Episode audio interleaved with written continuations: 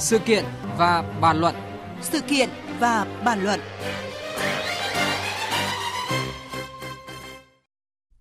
Thưa quý vị và các bạn, lập fanpage mạo danh Ban tuyên giáo Trung ương, giả mạo quyết định của lãnh đạo tỉnh, thậm chí làm giả cả quyết định của Bộ trưởng để thổi giá đất. Tung tin đồn và thổi phồng tác hại của dịch tả lợn châu Phi để thu hút sự quan tâm nhằm câu like giúp bán hàng online.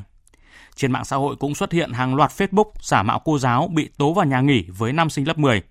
Thậm chí đăng cả ảnh một nam sinh không hề liên quan đến sự việc này, khiến cho nạn nhân suy sụp. Đây là những ví dụ gần nhất về việc tin giả mạo hoành hành trên mạng xã hội gây ra những xáo trộn, tổn hại cho cá nhân và cả xã hội, bất chấp quy định hiện hành của pháp luật. Và cùng bàn luận về câu chuyện đang thu hút sự chú ý đặc biệt của dư luận này. Ngay sau đây, biên tập viên Hải Quân sẽ có cuộc trao đổi với đại biểu Quốc hội Dương Trung Quốc. Xin mời biên tập viên Hải Quân. Trước tiên xin cảm ơn ông Dương Trung Quốc đã tham gia một sự kiện và bàn luận cùng chúng tôi ạ. Vâng, xin chào bạn và thính giả. Thưa ông ạ, sau một thời gian tạm lắng thì liên tiếp hàng loạt các thông tin giả lại bùng nổ và lan truyền ở trên mạng xã hội để trục lợi với những cái mục đích khác nhau. Ông có nhìn nhận thế nào về cái hiện tượng này ạ? Tôi nghĩ rằng hiện tượng này không mới, nhưng mà rõ ràng chúng ta phải có một cái quá trình mà giải quyết một cách thật căn bản. Bên cạnh về mặt luật pháp ấy, chúng ta phải trừng trị với cái chế tài thật nặng vì những cái điều đó đã thấy cái tác hại xã hội nó ngày càng lớn. Thứ hai là phải nâng cao cái kỹ năng cũng như cái nhận thức của xã hội đối với những cái công cụ thông tin mới mà chúng ta tiếp nhận, như là một cái thành quả của khoa học công nghệ. Tôi cho cái điều này là hết sức quan trọng, bởi vì tạo ra cái bản lĩnh mỗi con người. Ta sống ở trong một cái môi trường nào, ta phải có cái bản lĩnh để ứng xử với nó để phân biệt cái đúng cái sai và để đấu tranh với những cái tiêu cực bên cạnh cái đấu tranh của cơ quan quản lý nhà nước thì tôi cho là chính cái người dân phải tham gia vào cái việc làm này bởi vì ngày hôm nay mình không phải là nạn nhân nhưng ngày mai chính mình có thể là nạn nhân của cái vụ việc này. Dạ vâng, như là trường hợp giả mạo quyết định của lãnh đạo tỉnh thậm chí là làm giả cả cái quyết định của bộ trưởng để thổi giá đất hay là một cái cửa hàng bán đầm bầu tung tin đồn và thổi phồng cái tác hại của dịch tả lợn châu Phi để câu like để mà giúp bán hàng online thì có thể thấy rất là rõ cái lợi ích về kinh tế ạ. Thế nhưng mà cái việc đăng ảnh của một nam sinh không hề liên quan đến sự việc vào nhà nghỉ cùng với cô giáo, khiến cho nạn nhân suy sụp. Hay là việc lập fanpage mạo danh ban tuyên giáo trung ương thì à, theo ông, mục đích để làm gì ạ? tôi nghĩ rất nhiều, rất rõ, có cả mục đích ờ, kinh tế, mục đích vật chất và kể cả mục đích tinh thần. Và tôi nghĩ cái mục đích tinh thần thì kể cả chính trị nữa, nó mới là điều cực kỳ nguy hại. Vì thế mà tôi cho rằng là cái việc mà chúng ta có chế tài càng mạnh thì tôi nghĩ là sẽ nhận được cái sự ủng hộ của nhân dân. Chúng ta không e ngại gì đi vấn đề liên quan đến cái gọi là quyền tự do thông tin cả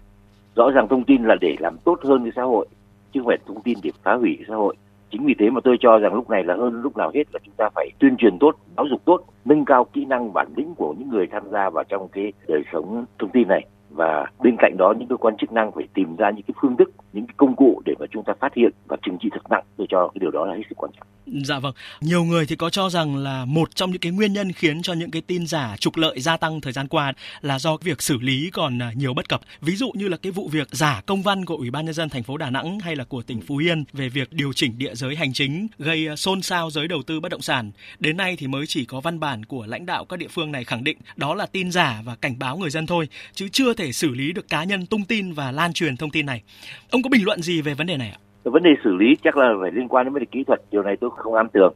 rõ ràng nếu mà chúng ta có đủ cái khả năng phát hiện được thì, thì tôi nghĩ không có vấn đề gì mà phải chần chừ trong cái việc xử lý thật nặng cả nhưng cái nữa mà tôi nghĩ quan rất cũng quan trọng là chính cơ quan nhà nước những cái thông tin chính thống phải chủ động hơn nữa để cái minh bạch hóa thông báo để người dân tin rằng là muốn biết thông tin nào hãy đến cửa nào gõ cửa nào mở cái kênh nào thì mình có được thông tin chính xác vì như thế người ta có thể biết được ngay là những cái thông tin mà đi ngược, đi khác biệt là cái thông tin giả. Và tôi nghĩ đấy, cái tốt nhất là chúng ta càng minh bạch bao nhiêu thì chúng ta càng hạn chế được cái tác hại của những cái tin tức giả bấy nhiêu.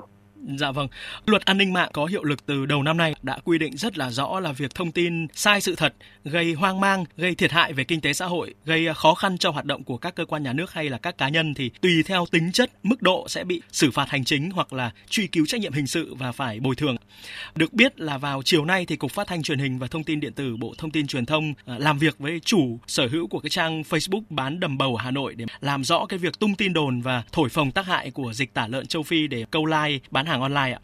Theo ông thì cần có cái hình thức xử phạt nghiêm minh và đủ sức gian đe ra sao để mà không còn cái tình trạng nhờn luật như vừa qua nữa. Ừ, tôi nghĩ cách đơn giản nhất nếu nó là mục đích kinh tế thì làm làm cho phá sản đi. Tôi nghĩ là đấy đấy là một cách cái làm nhân đạo nhất chứ không có vấn đề gì cả chúng ta đừng e ngại cái chuyện là chế tài quá nặng bởi vì những cái người đã biết sử dụng cái công cụ kỹ thuật như thế họ không phải là người ngu ngờ họ không phải là người kém hiểu biết họ dùng cái hiểu biết đấy để họ trục lợi và họ phá hoại cái đời sống của người dân, phá hoại chính cái môi trường mà người dân lẽ ra được hưởng thụ cái thành quả của khoa công nghệ. Bởi vì rõ ràng ai cũng biết người ta có thể thu lại một một số tiền nào đó, lợi lấy nhưng mà cái tác hại nó còn lớn hơn rất nhiều. Vâng và nếu mà chúng ta không răn đe không làm mạnh thì nó sẽ tiếp tục. Dạ vâng. Đôi và... khi chúng ta phải chấp nhận một một, một cái, cái việc làm nó nó quyết liệt như thế. Và cùng với xử phạt mạnh tay thì phải chăng là cũng cần tăng cường giáo dục pháp luật và rèn luyện đạo đức đặc biệt là với học sinh sinh viên để mà xây dựng một cái môi trường mạng lành mạnh và an toàn ạ thưa ông? Tôi quan trọng quan trọng là phải giáo dục cái kỹ năng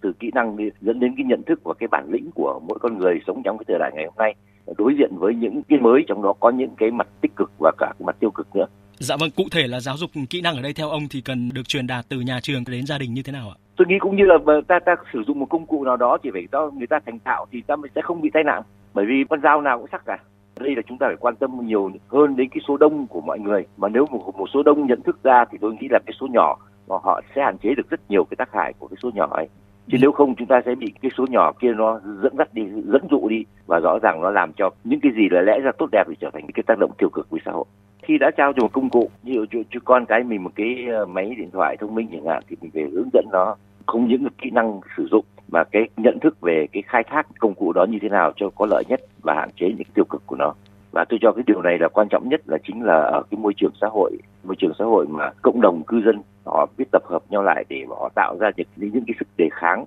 chống lại những cái tiêu cực. Dạ vâng ạ. Một lần nữa xin được cảm ơn đại biểu Quốc hội Dương Trung Quốc đã bàn luận cùng chúng tôi.